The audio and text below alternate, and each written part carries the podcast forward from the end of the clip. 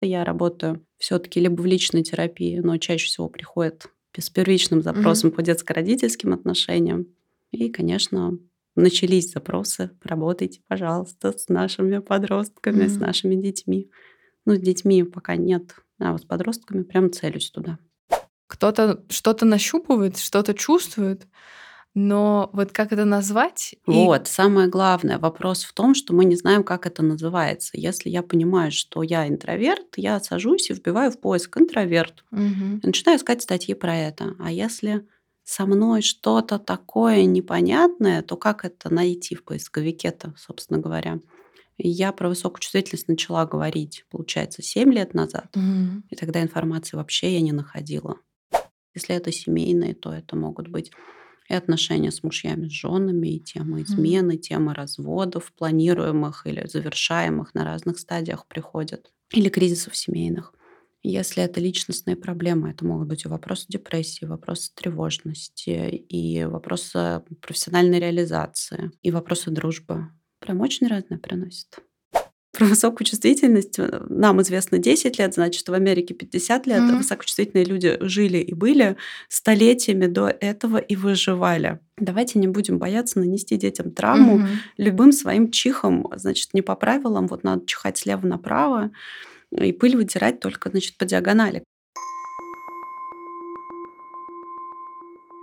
Привет! Вы слушаете подкаст «Научи меня» и я его голос и редактор Оля Виноградова. Здесь мы беседуем с представителями разных профессий об отдыхе, музыке, спорте и творчестве. А также шутим, рефлексируем, философствуем с вдохновляющими ум и сердце гостями об их путях искания. В каждом эпизоде история отдельно взятого человека и, конечно, материалы на подумать.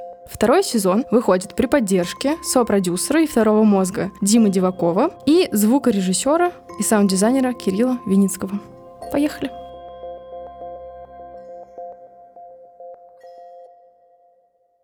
Доброе утро, добрый день.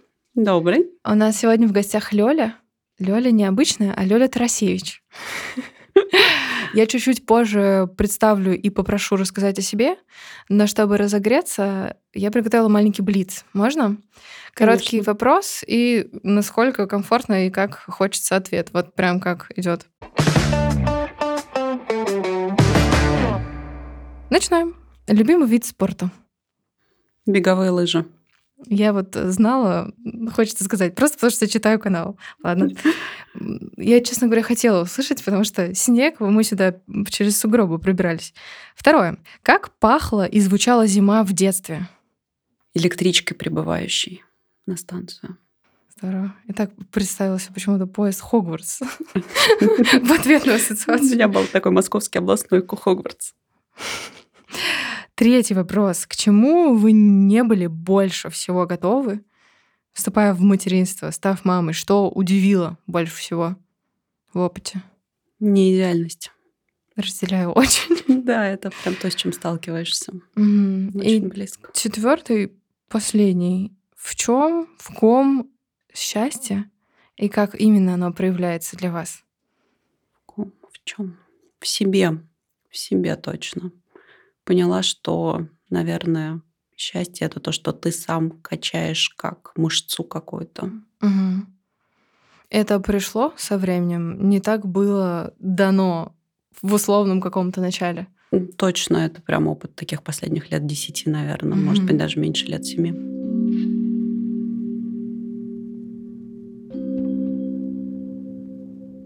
Да, Лёля Тарасевич, семейный психолог сейчас пишущий книги, дающий лекции, э, ведущий классный живой э, блог не только про психологию, но и, в принципе, какой-то такой про неидеальную жизнь, э, где-то красивую, где-то сложную, где-то решабельную, где-то менее. Мы дадим обязательно ссылки, а сейчас попрошу самостоятельно про себя рассказать. Мне очень интересен путь от образования. Оно такое неоднородное и колледж МИД. То есть прям вот помотал, да, менеджмент, экономика, потом МГИМО и Месси. Ну, то есть прям разное. Расскажите, как вот оно так получилось, как шло рекой? Угу. Ну, сначала это был, да, такой выбор все-таки родителей, то, что они видели, мне было очень сложно себя увидеть в чем-то. Хотя тоже в детстве у меня была идея журналистики, хотела я на журналистику, но тогда это такой, в общем, конец 90-х, начало 2000-х. Всякое разное творилось с журналистами. Родители сказали, что ну, слушай, а вдруг ты куда-то полезешь, а ты обязательно полезешь. Вот, э, и с тобой что-то сделают. Нет, журналистика не твое, твое это экономика, конечно же.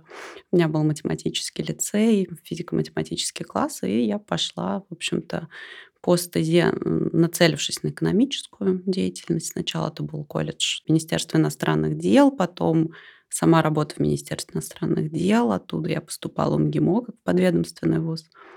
Поэтому, да, это была такая экономическая стезя, mm-hmm. и потом магистратура экономическо-статистического института.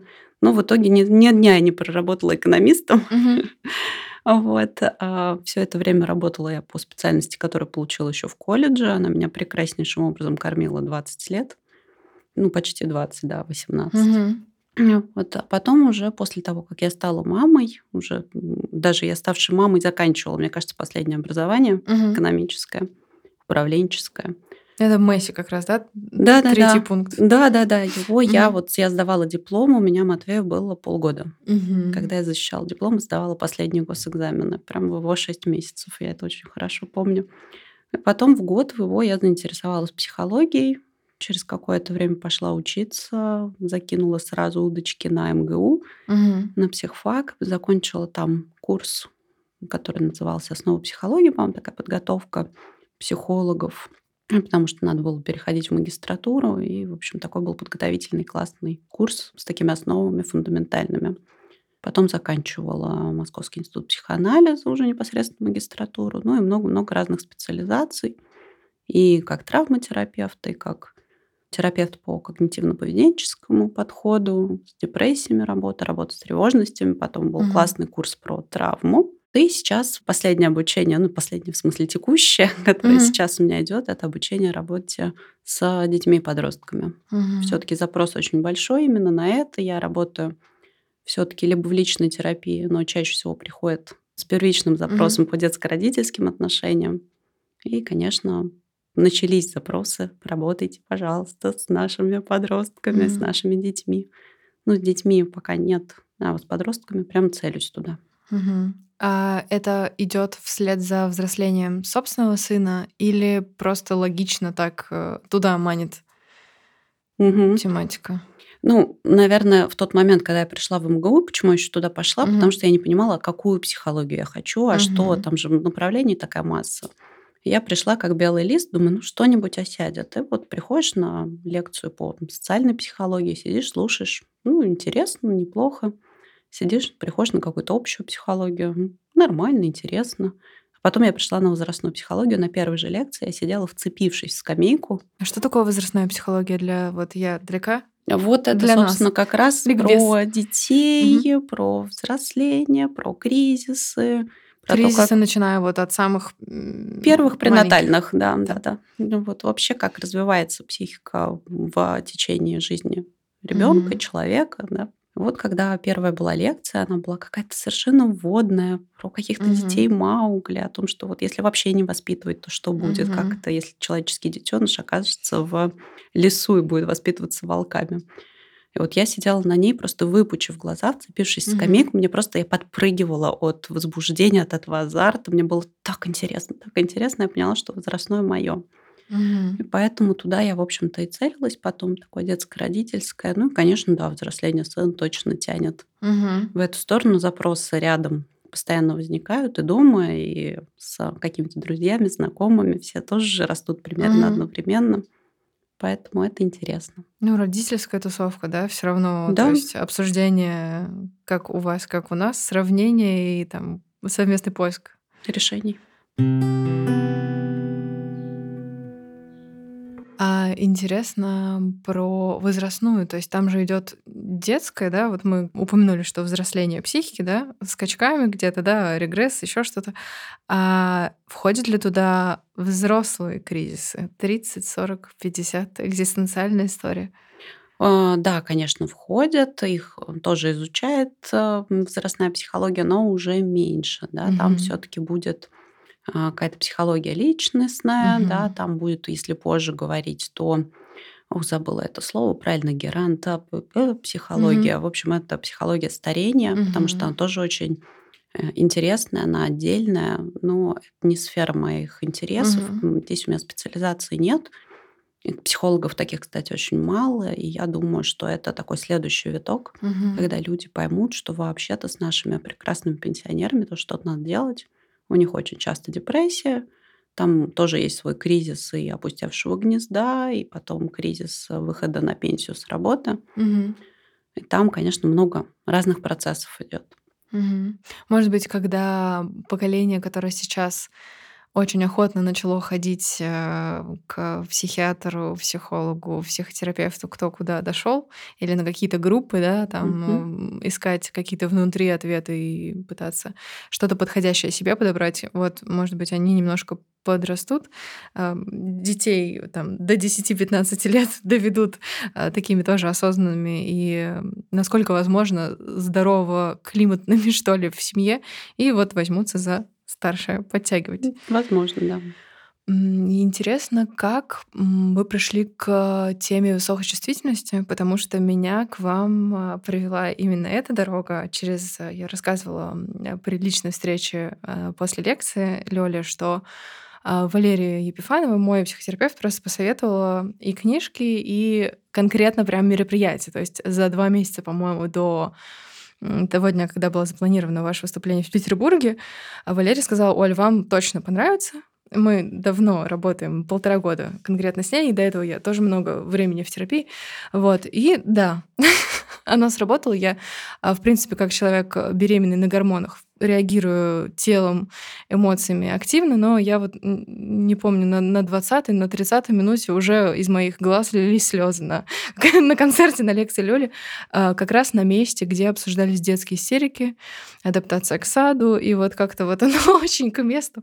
Как эм, из всего того, что есть в психологии, из возрастных тем, вы пришли к интересу, ну вот кроме сына, Понятно, что это идет от того, что ребенок получился волшебным образом э, у, в кавычках, обычной, да, э, среднестатистической, но тянущейся к познанию маме, кроме этого, что-то были какие-то импульсы, или это вот именно только вот так сложилось в семье и стали искать ключи, подходы? Ну, это точно шло от ребенка, и, наверное, mm-hmm. это единственный самый сильный посыл, потому что да, было понятно, что что-то не так. Ну и вроде как я же уже прям изучаю психологию, угу. я же должна понимать. Я же должна найти какой-то подход, угу. а оно ничего не работало. И совершенно случайно тоже я в какой-то момент услышала про книгу Алии Нейнер про высокочувствительных детей и начала читать. И я помню, что это было такое огромное количество инсайтов и облегчений. Ты, да, слово инсайт сейчас затерто, но тогда это был именно он, это были такие вспышки. Mm-hmm. Я помню, что я чуть ли не ночью звонила маме, вычитывала mm-hmm. куски из этой книги, говорила, это, это же про, это же про нашего ребенка, это же вот про моего сына. И я начала эту тему глубоко копать, много mm-hmm. изучать, пробовать на ребенке. В общем, все это начало как-то складываться воедино, и я действительно поняла, что наконец-то я могу быть более спокойной мамой. Mm-hmm не так дергаться. Потом начала потихонечку, ну, раз мне интересно, вдруг еще кто-то не знает. Я начала угу. про это писать, получил живейший отклик от аудитории.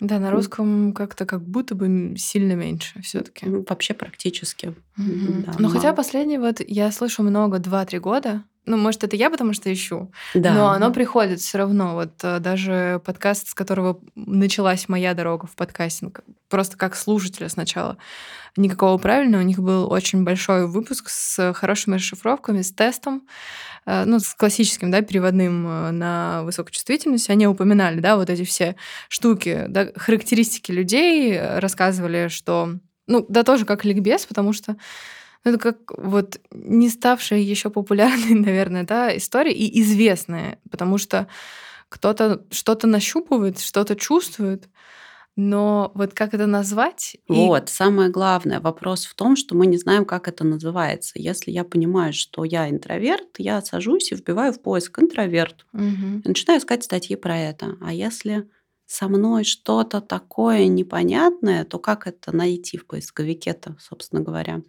Я про высокую чувствительность начала говорить, получается, 7 лет назад. Мгм. И тогда информации вообще я не находила. Приходилось переводить или как вот шла работа с информацией? Эм, Приходилось что-то, да, читать, смотреть, что было издано у американских исследователей больше всего именно у Мгм. них эта информация. Приходилось что-то таким экспериментальным путем самой смотреть. Потом начали Мгм. приходить, опять же, на консультации родителя высокочувствительных детей. Опыт Мгм. Начал набираться другой. Они не только- приходили и называли это уже, то есть они нашли или они э, картиной семейных э, зарисовок, да, э, намекали, да, на это Мгм. просто.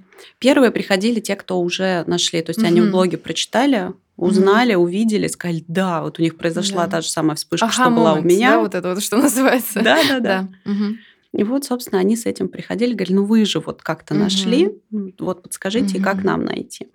И мы с ними пробовали разные варианты. Сейчас, да, иногда приходят, просто рассказывают про детей, и я по каким-то да, моментам уже говорю, кажется, это про высокую чувствительность, Мгм. давайте-ка мы померим. Мгм. Оно не оно, чаще оказывается оно. А как померить у детей, которые все-таки еще немного дают обратной связи? То есть есть э, какой-то да, ответ тела, какие-то более или менее амплитудные кризисы, истерики, да, что-то.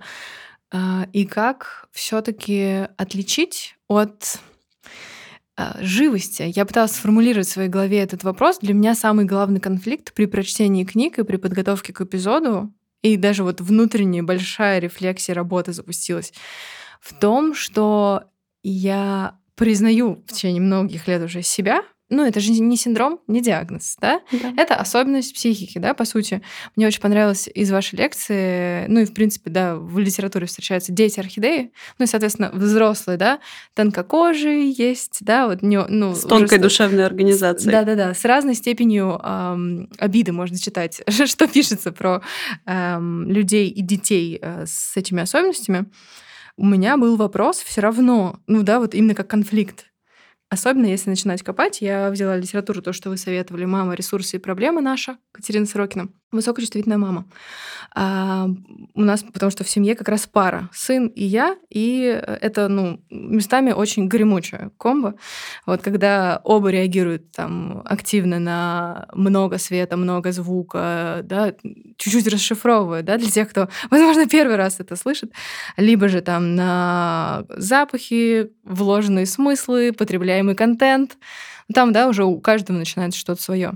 В общем, конфликт э, для меня это про живость, неравнодушие к миру, внимательность к деталям, или это действительно вот да особенность э, строения психики. И если мы говорим, что это особенность, и действительно, что это вот выделенное уже, да, уже признанное, хоть и относительно недавно, все таки там 7-10 лет это ну, довольно свежо предание, хотя в Америке, мы 50, да? лет. Больше, точно. Да, больше, чем больше. 10, да. Я имею в виду, что у нас, да, это прям совсем недавняя история, а там пораньше. Я просто читала вот э, три книги из, из того, что тоже добавлю список к нашему разговору в описании эпизода, читайте. У меня были сомнения, вот где а, действительно это можно туда отнести, а где это может быть повышенная тревожность или там от каких-то диагнозов других что-то. То есть эм, как вот здесь не ошибиться и нужно ли идти вот в это Вот, копание? самый главный, наверное, Да. вопрос. Может быть, я такой практик. Мгм. Почему я в свое время, да, и не пошла продолжать образование там в том же МГУ, например. Потому что когда мы начинали какую-то тему разбирать, нам говорили на лекции, вот есть там, не знаю, подростковый кризис, и рассказывали, как он вообще устроен, что Мгм. происходит. А потом звенел звонок. Я вставала с а, вопросом, погодите, а делать-то что? Они говорили, а мы-то тут при чем? Мы за науку. М, Мы- Теория. Мы, про теорию, да. Нам нужно Ох. развивать вот эти вот научные моменты. Это вот психика, она там так устроена, еще что-то. А я вообще про другое. Я чистый практик. Мгм. Я пока пальцем все не потрогаю, мне в теоретическом плане оно не так интересно. Поэтому если говорить про высокую чувствительность, я там не разбирала психику на атомы, да, мне Мгм. сложно ее структурировать. Ну и вообще я пока, да, а, не вижу каких-то точных теорий, которые были бы доказаны, да, а как там у нас эта психика, вот из каких Мгм. пазликов она складывается, а вот это вот сюда или туда. Абсолютно, да, какой-то непонятный пока материал. Поэтому я скорее смотрю, а что мы с этим вообще можем делать. Угу. Если мы говорим про детей маленьких, которые еще не дают обратную связь, мы не знаем, они высокочувствительны или это вот у них там какая-то особенность, в чем у нас проблема? Давайте прямо обнаружим угу. проблему.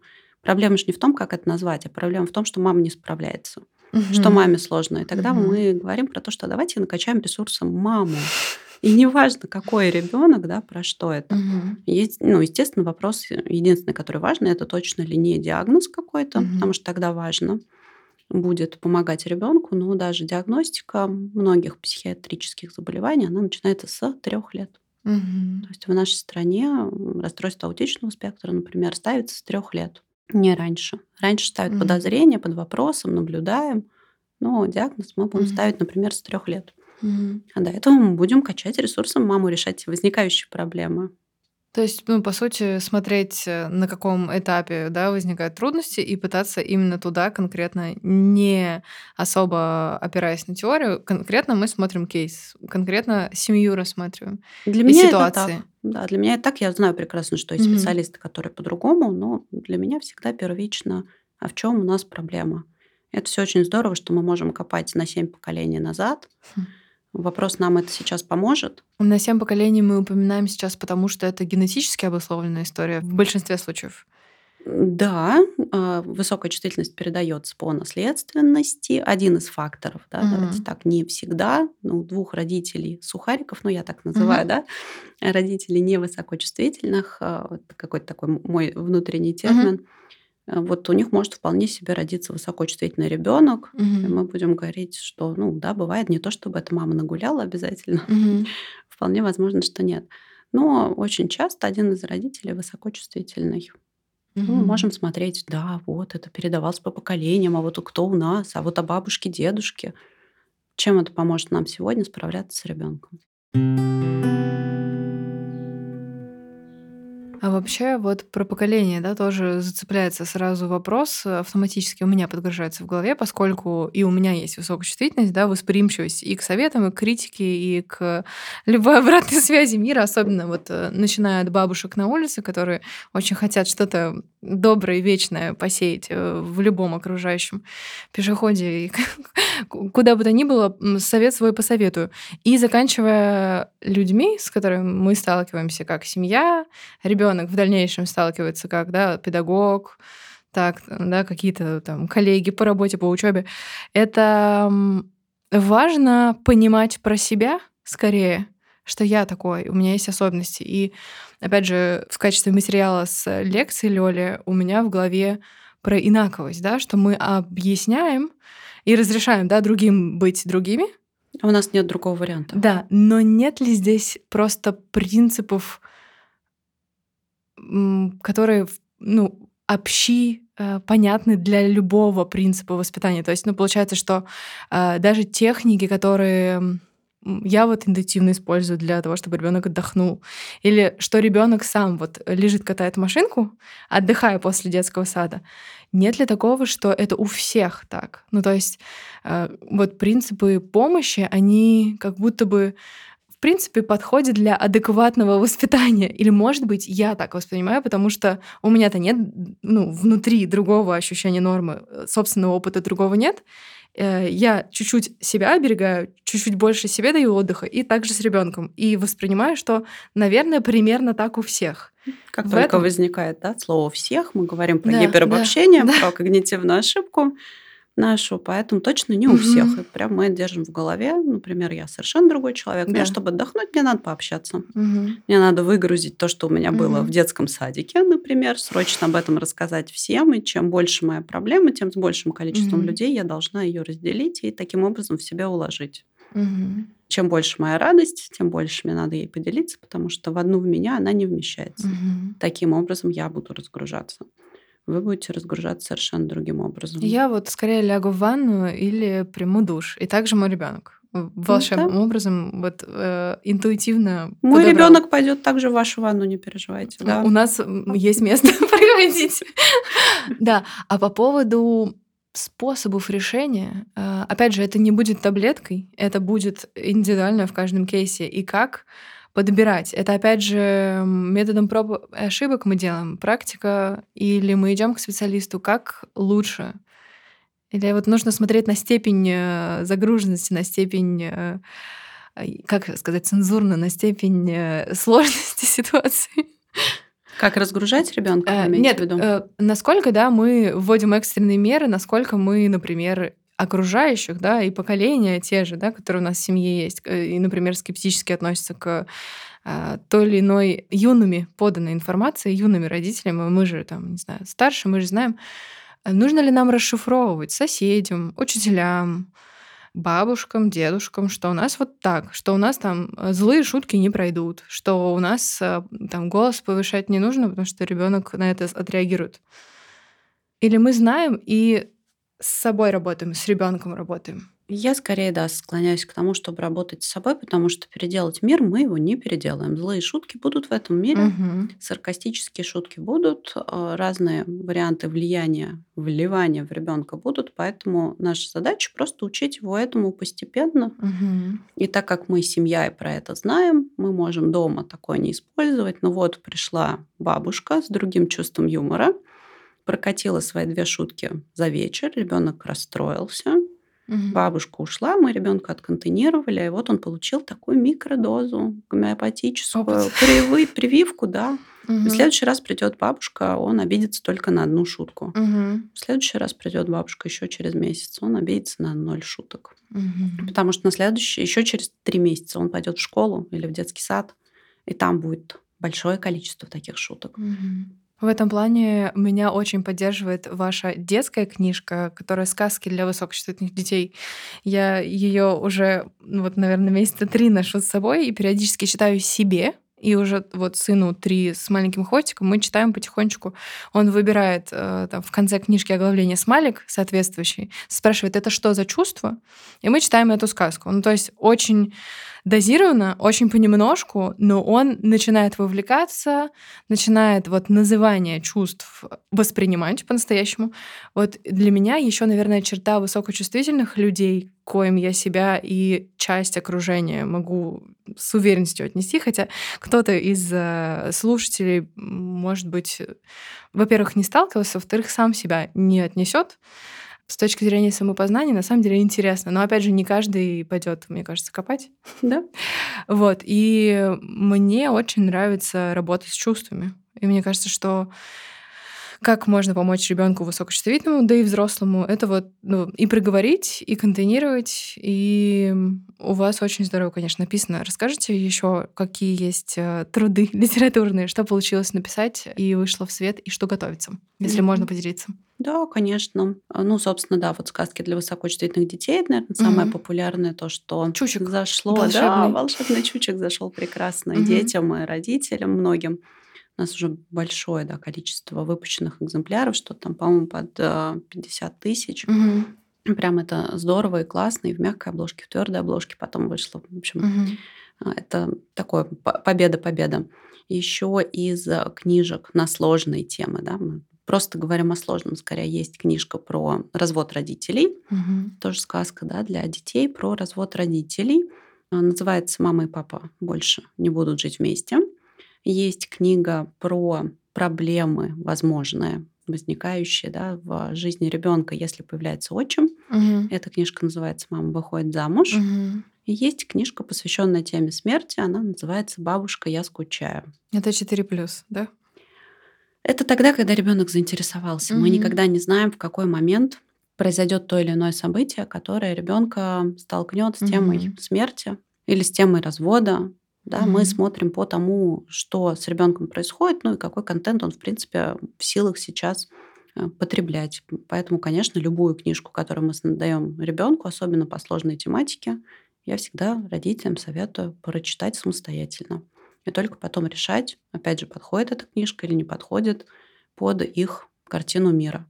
То есть есть родители, которые, например, воспитывают детей в религиозной теме, и тогда книжка «Бабушка, я скучаю», может быть, им не подойдет, потому что там нет истории про божественное. Угу.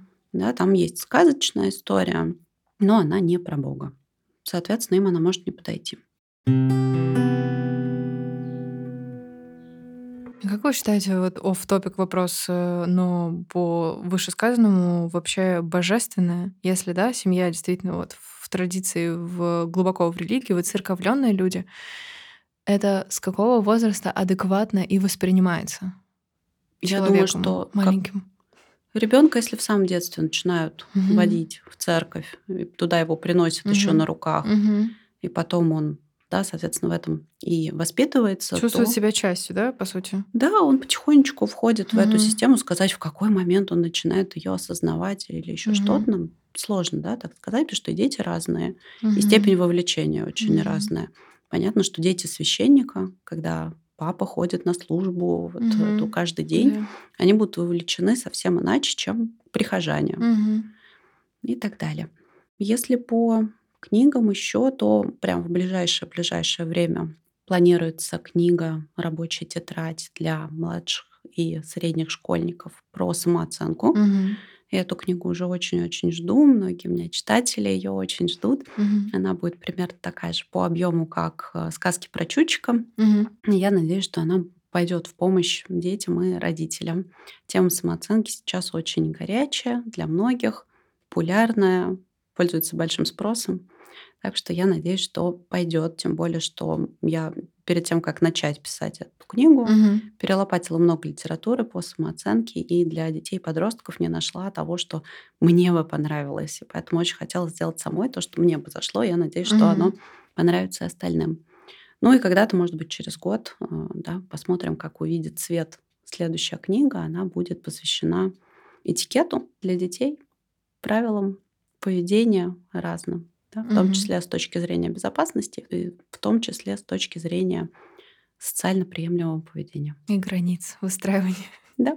Вот как раз у э, Екатерины Сорокиной я не всю книжку сейчас осилила к нашей записи, но там много тоже по возрасту идет. Сначала такое обобщение и введение с отзывами мам, а потом по возрастам. И я вот думаю тоже, что наверное, вишенка на торте все-таки подростковый период все равно. Вот мы начали с того, что, ну, почему-то кажется, что кризисы, они как будто по нарастающей, возможно. Понятно, что это тоже зависит от э, семьи к семье, от человека к человеку, от ребенка, да, зависит. Но э, почему-то мне вот сейчас, как маме трехлетки, кажется, что вот сейчас ничего, а вот подростковый должен быть вот прям смачный э, период и кризис. Не знаю, как это, как это чувствуется у мамы школьника. Ну, да, у меня сейчас уже такой предподростковый период, 11 mm-hmm. лет, а сейчас подростковость да, у нас да, расширяют и говорят, что в 11 уж она начинается, а у mm-hmm. некоторых и в 9. Mm-hmm. Первые звоночки начинают звенеть. Как они звенят? А, они звенят тем, что да, дети перестают быть теми лапочками, которые ластятся, мы перестаем быть авторитетами, которые мама сказала, папа сказал, и ребенок сказал, ну, естественно, если маменька сказала, что так правильно. Это критическое мышление или это бунт на корабле? О, и то, и другое. Угу. И то, и другое. Во-первых, я узнаю о том, что не только мама с папой существуют со своими мнениями, я mm-hmm. точно скидываю их с пьедестала, потому что мне очень надо вылупиться из моего детства, mm-hmm. мне надо проявить свою самостоятельность. Э, это тот кризис, который обусловлен очень э, действительно нашей биологией в том числе. И если наш социум сейчас не позволяет ребенку в подростковом возрасте угу. быть самостоятельным. Мы еще говорим, что нам нужно, дай нам еще 5, 6, 7 лет, угу. чтобы тебя дорастить до взрослого возраста. То раньше-то это как раз было время, когда дети уже отделялись в самостоятельные, половозрелые угу. единицы, могли совершать браки рожать детей. И вот он, пожалуйста, это кризис биологический. Нам социум сейчас не дает, в общем, выполнить биологическую задачу а психика эволюционно да, не может подтянуться настолько же быстро, угу. насколько изменились наши социальные условия. Поэтому, да, подростковый кризис, он иногда проходит очень ярко, иногда менее ярко. Почему родители его так сейчас боятся? Да потому что о нем много говорят. Угу. Сейчас очень детоцентрированная история, даже будучи да, психологом, который занимается детско-родительскими отношениями, я, тем не менее, не устаю повторять, что, ребят, чуть меньше внимания этой теме. Mm-hmm. А, вообще люблю такую теорию маятника, да, что когда мы чем-то очень не увлечены, например, темой детской, в советское время дети у нас растут как сами. трава сами, да, то потом общество делает а, такое движение маятником, мы mm летим в обратную сторону, очень-очень тоже улетаем дальше необходимой границы и начинаем заниматься только детьми. mm Детей ставим во главу угла, очень много родителей приходят все-таки с э, темой того, что как мне сделать ребенку удобнее жизнь, как нам перестроить всю семью, как нам перестроить наш быт, как нам перестроить наше время, согласовать все отпуска, лишь бы не расстроить деточку, mm-hmm. лишь бы деточке было удобно и хорошо. Это потому, что они травмировались в детстве и что-то недополучили, или это просто потому, что вот маятник откачнулся, и сейчас такая эпоха? И то, и другое. И это же развитие информации и, опять же, самокопание, самоисследование, погружение в недры психики человеческой, наверное, тоже дает. Да, да, ну и социальный контекст тоже дает. Если вокруг меня все бегают mm-hmm. вокруг детей, то я тоже начинаю бегать вокруг да, детей. Да, и что-то со мной не так, если я не бегаю, да? Да, да. Я хотела зачитать кусочек из книжки, э, которая как раз э, про высокочувствительных людей, э, не только детей, но и мам.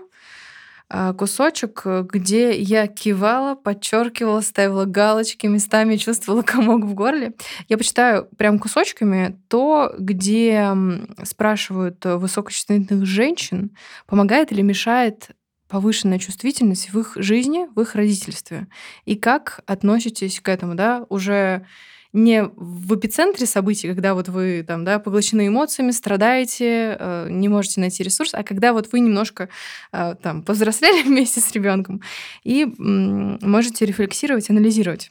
Вопросов много, много сомнений, много и индивидуальных вариантов, как представлены характеристики высокой чувствительности у каждого конкретного человека. Важно не определение, которое вы даете себе, а то, что узнаете себя глубже, а значит, можете лучше распорядиться своими качествами, легче вписать их в задачи каждодневной жизни, в том числе в такую важную часть жизни, как материнство. И дальше несколько кусочков прямые речи мам. Мне мешает. Часто чувствую передоз из-за постоянной включенности в ребенка и мужа. Следующее мнение. Отношусь к ней как к качеству, которое является частью меня, когда я даю себе труд рефлексировать, просто принимаю во внимание высокочувствительность и даю ситуацию более уравновешенную здравую оценку. Еще мнение. Помогает в том, чтобы лучше почувствовать настроение, потребности ребенка, но мешает в том, что я чрезмерно сильно все переживаю, все пропускаю через себя.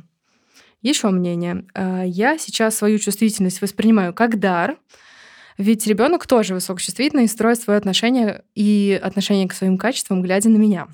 И еще мнение. Я не могу сравнивать, как это быть мамой без повышенной чувствительности, потому что принимаю себя в материнстве такой, какая я есть. Очень классное вот мнение. Mm-hmm. Всем бы так, так и говорится. Еще два. Э, знание, что я во многом отличаюсь от большинства тех, с кем сталкиваюсь по жизни, придает мне уверенности. Я не боюсь своей высокой чувствительности, отношусь к ней как к определенной кондиции, с которой нужно научиться жить, и как к очень полезному инструменту в материнстве, и как к источнику личностного развития роста. Тяжело, пишет еще одна мама. Тонешь в себе и не можешь вытянуть себя, как Мюнхгаузен. Ощущение бессилия перед своими чувствами и чувствами ребенка.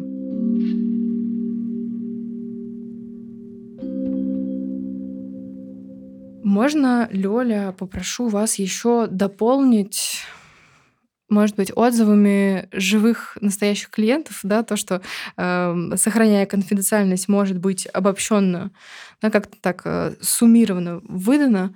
С чем приходят, с какими ситуациями, с какими болями? Родители чаще всего приходят про детей. Это будет про адаптации, чаще mm-hmm. всего к саду, к школе. Это, наверное, самое частое с тем, что мамы устают от истерик, устают контейнировать. Угу. Угу. Это если мы говорим про высокочувствительного ребенка или пара?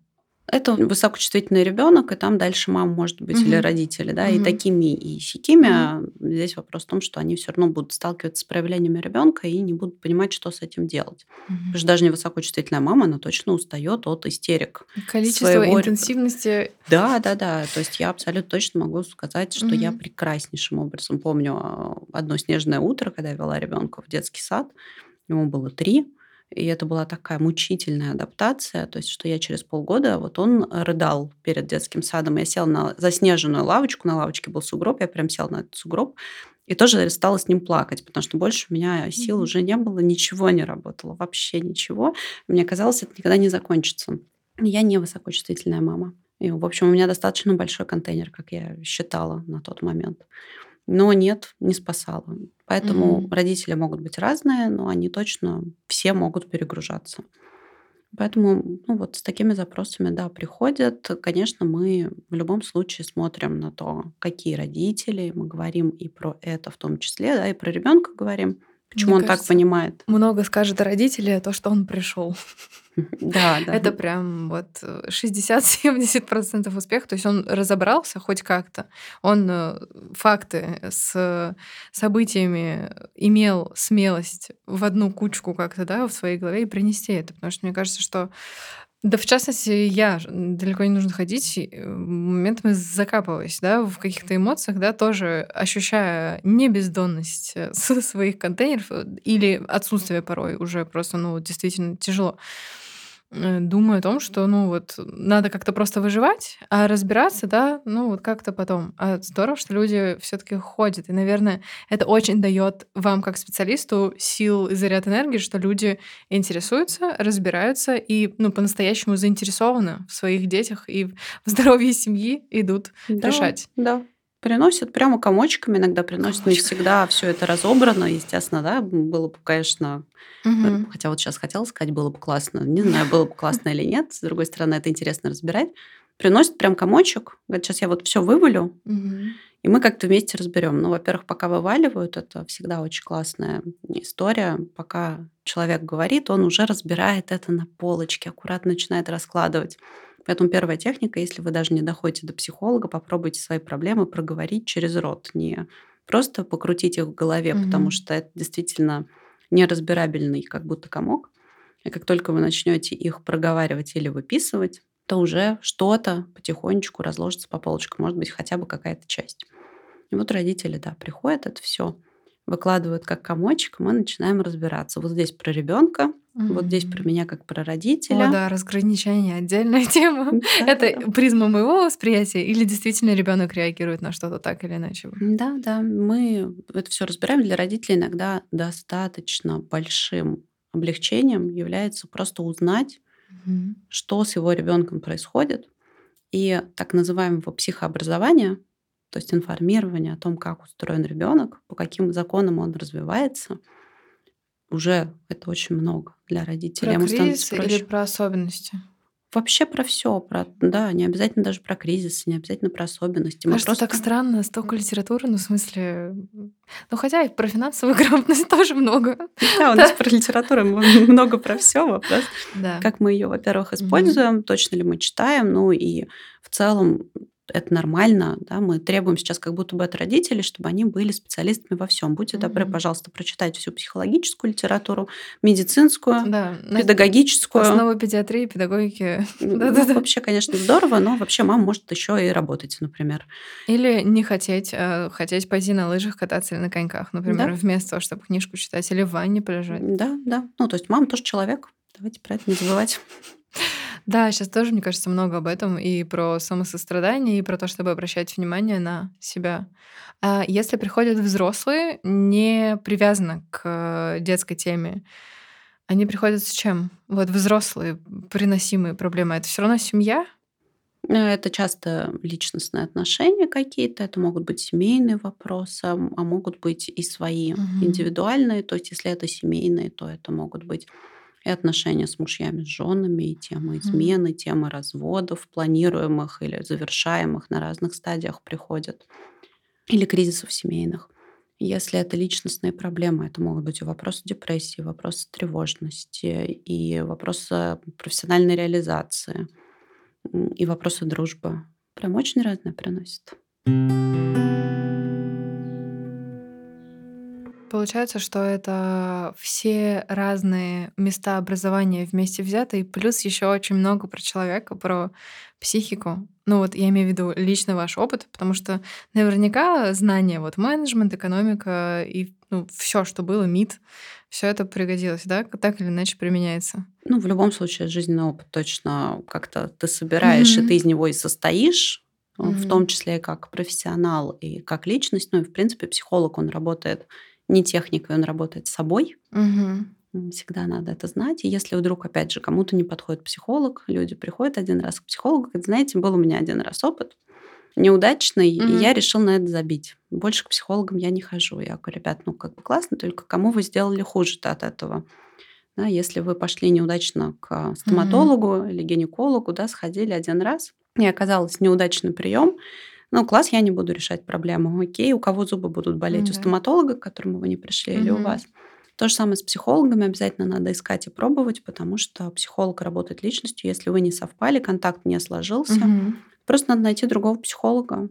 Поэтому, да, я сформирована своим опытом, своим образованием в том числе. И часть запросов я не могу обработать. Точно есть масса запросов, с которыми я перенаправляю к своим коллегам. Я не работаю с парами, у меня нет нужного mm-hmm. образования. Если муж с женой хотят вместе поработать над какой-то темой, я их передам другому специалисту. Если у ребенка есть диагноз, ко мне приходит родитель, неважно какой диагноз СДВГ, mm-hmm. это может быть расстройство аутичного спектра, я их тоже передам другим специалистам и скажу, что, ребят, ну прям я действительно не работаю с а, детками, с особенностями, я не знаю их специфики, и на чужую полянку я не люблю лезть. Mm. На самом деле, с точки зрения тоже доступности информации, здорово, что сейчас все вот эти аббревиатуры, РАС, СДВГ, это больше не как там ЛДПР, да, не непонятно, что туда вложили. Извините за да, пример. Непоня... Это становится да. понятно нам, потому что мы в определенном контексте. Давайте не забывать, согласна, что согласна, мы да, в одном контексте варимся, поэтому mm нам кажется, что все про это знают. И это такая ошибка. Я, когда читаю книги, я иногда смотрю, думаю, боже мой, ну такая книжка примитивная. Ну, mm все же про это знают. А потом начинаю про это разговаривать, и оказывается, что не все это знают, и я перестала так думать. mm Понимаю, что да, если я прочла 100-200 книг по психологии, то, конечно, я беру какого-то автора, который пишет о начальных понятных для меня вещах. mm мне кажется, что, ну, пф, господи, ну, кому это интересно? Для других это не так. Мы сейчас живем с вами, сидим в городе-миллионнике, да, там во втором по значимости городе России. И то, что нам с вами, опять же, из нашего контекста, мы с вами мамы, угу. мы с вами родители, мы с вами интересуемся психологией. И вот мы тут сели, говорим, ну кому ж непонятно? Ну всем понятно. Вы возьмите мужчину другого возраста в другой стране, деле, еще и в маленьком городе. Можно взять просто своего, который не понимает, почему пюре нельзя с помидорами или с горошком смешивать э, категорически. Или почему шов на трусах у ребенка это абсолютно не ок. И почему нельзя торопиться утром перед садиком. Ну, то есть категорически, потому что мы иначе вообще никуда не едем. То есть либо мы сейчас перестаем суетиться и повышать голос, либо, ну, как бы, в принципе, все заканчивается.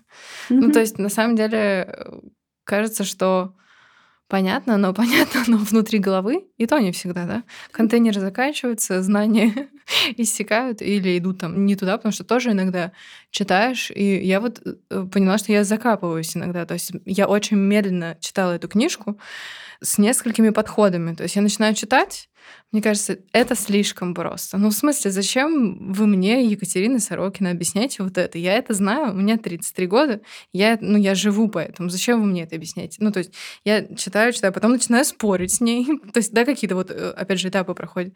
А потом доходишь до, а, там, 4 года, ну, то, что еще неизвестно на своем практическом опыте, конечно, понимаешь, что, во-первых, впереди неизвестность, во-вторых, с другой стороны, что есть люди, которые проходили, что есть специалисты, которые поддержат, помогут, подхватят в нужный момент. Хотела спросить, мне очень запомнилось э, из вашей лекции, Наверное, вот это топ-3, что я взяла с собой, кроме хорошего настроения и того, что я посидела в кругу похожих э, мам с похожим спектром проблем.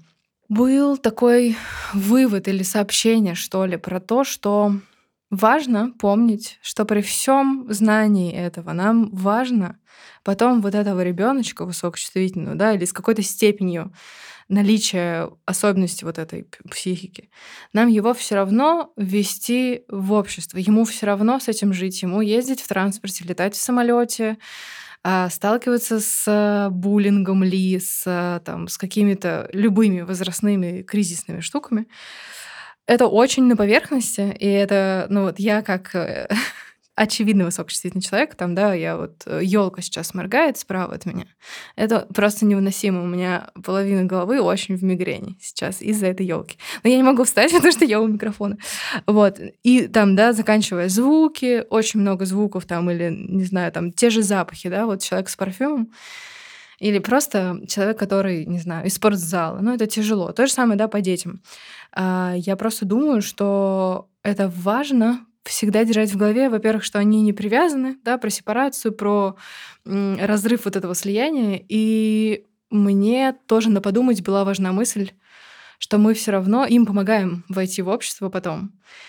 И я очень много думала про мысль, которую вы озвучили, про то, что не обязательно особенный садик, не обязательно, там, не знаю, коммерческая какая-то школа выбранная. Я вот тоже продолжаю об этом думать. На каком этапе, в какой момент эм, хочется сказать, в злой социум, ну да, вот в обычные, условно обычные обстоятельства нормально и здраво и логично выпускать. Чтобы, с одной стороны, не создавать теплицу вокруг человека, угу. да, мы все-таки не на грядках все тут, э, не в инкубаторах продолжаем быть, вот, а с другой стороны, чтобы он, ну, все-таки не свою же психику, да, которая вот так отпружинивает, так реагирует болезненно моментами, непонятно окружающим, почему ваш ребенок. Да? Очень часто меня начинали воспитывать, допустим, там, бабушки других детей на дне рождения. Ну, вы, конечно, ребята, уехали за 80 километров от города, он у вас дикий. Посмотрите, он не может зайти в комнату день рождения. Два года тут вот музыка, там, не знаю, 80 децибел.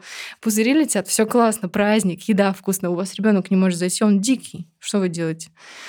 Вот. Эм, как соблюсти этот баланс. С одной стороны, не создать ребенку слишком тот, ну, броню и страх большой перед этим всем, что придет, так или иначе. А с другой стороны, да, как-то немножко уберечь. Пока слушала вопрос, прям вашу думала в первую очередь, он сейчас вообще, да, как, угу. как, как не психолог, да. начну разговаривать.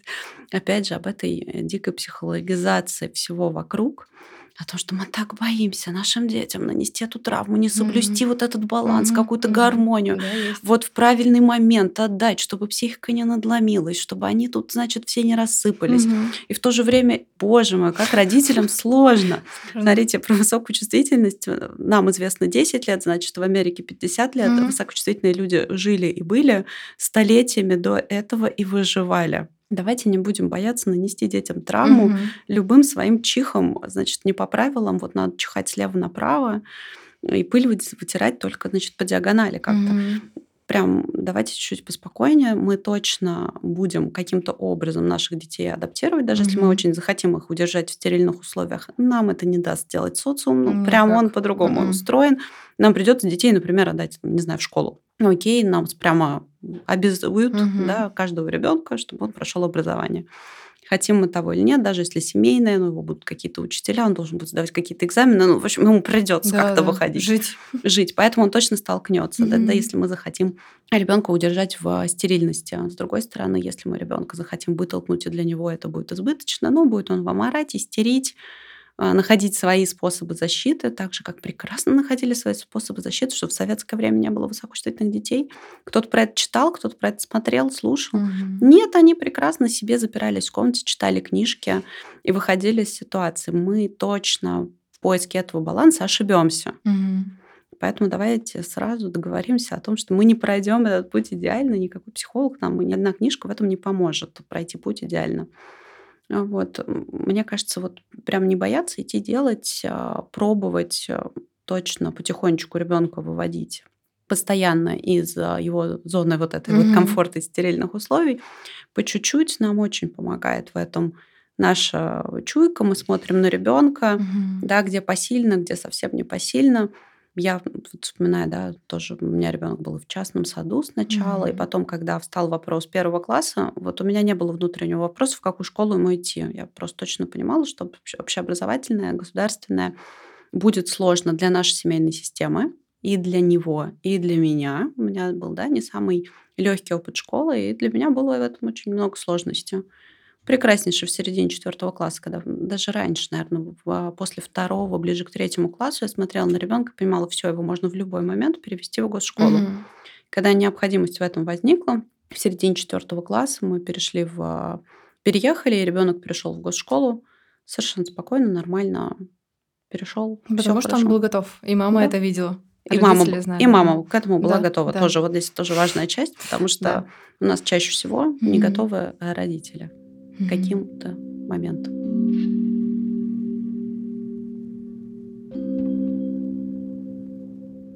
Лёля, для нас незаметно пролетел этот час, для меня, по крайней мере, точно. Спасибо большое за время, а слушателям, что дослушали до конца. Мы пошлем куда-нибудь, дадим напутствие нашим дослушавшим и высокочувствительным, и просто любознательным, кто вот узнал сегодня, может быть, о том, что есть такое. Есть орхидеи. Напутствие. Напутствие. Слушайте, меня после этой лекции почему-то хочется сказать прям выдыхайте. Угу. Выдыхайте, все уже хорошо. Все уже хорошо, будет дальше еще лучше. Да, можно учиться, развиваться, добывать информацию в спокойном темпе, без а, какой-то дикой спешки и ощущения вечного опоздания. Вот прям хочется такого расслабленного окончания нашей лекции, нашей встречи. И еще легкого старта в новом году. Точно. Спасибо огромное. Спасибо вам. Всего да. доброго. Спасибо. Мы так мало даем тем, кто нам дорог. Надеемся, что путь впереди еще долг.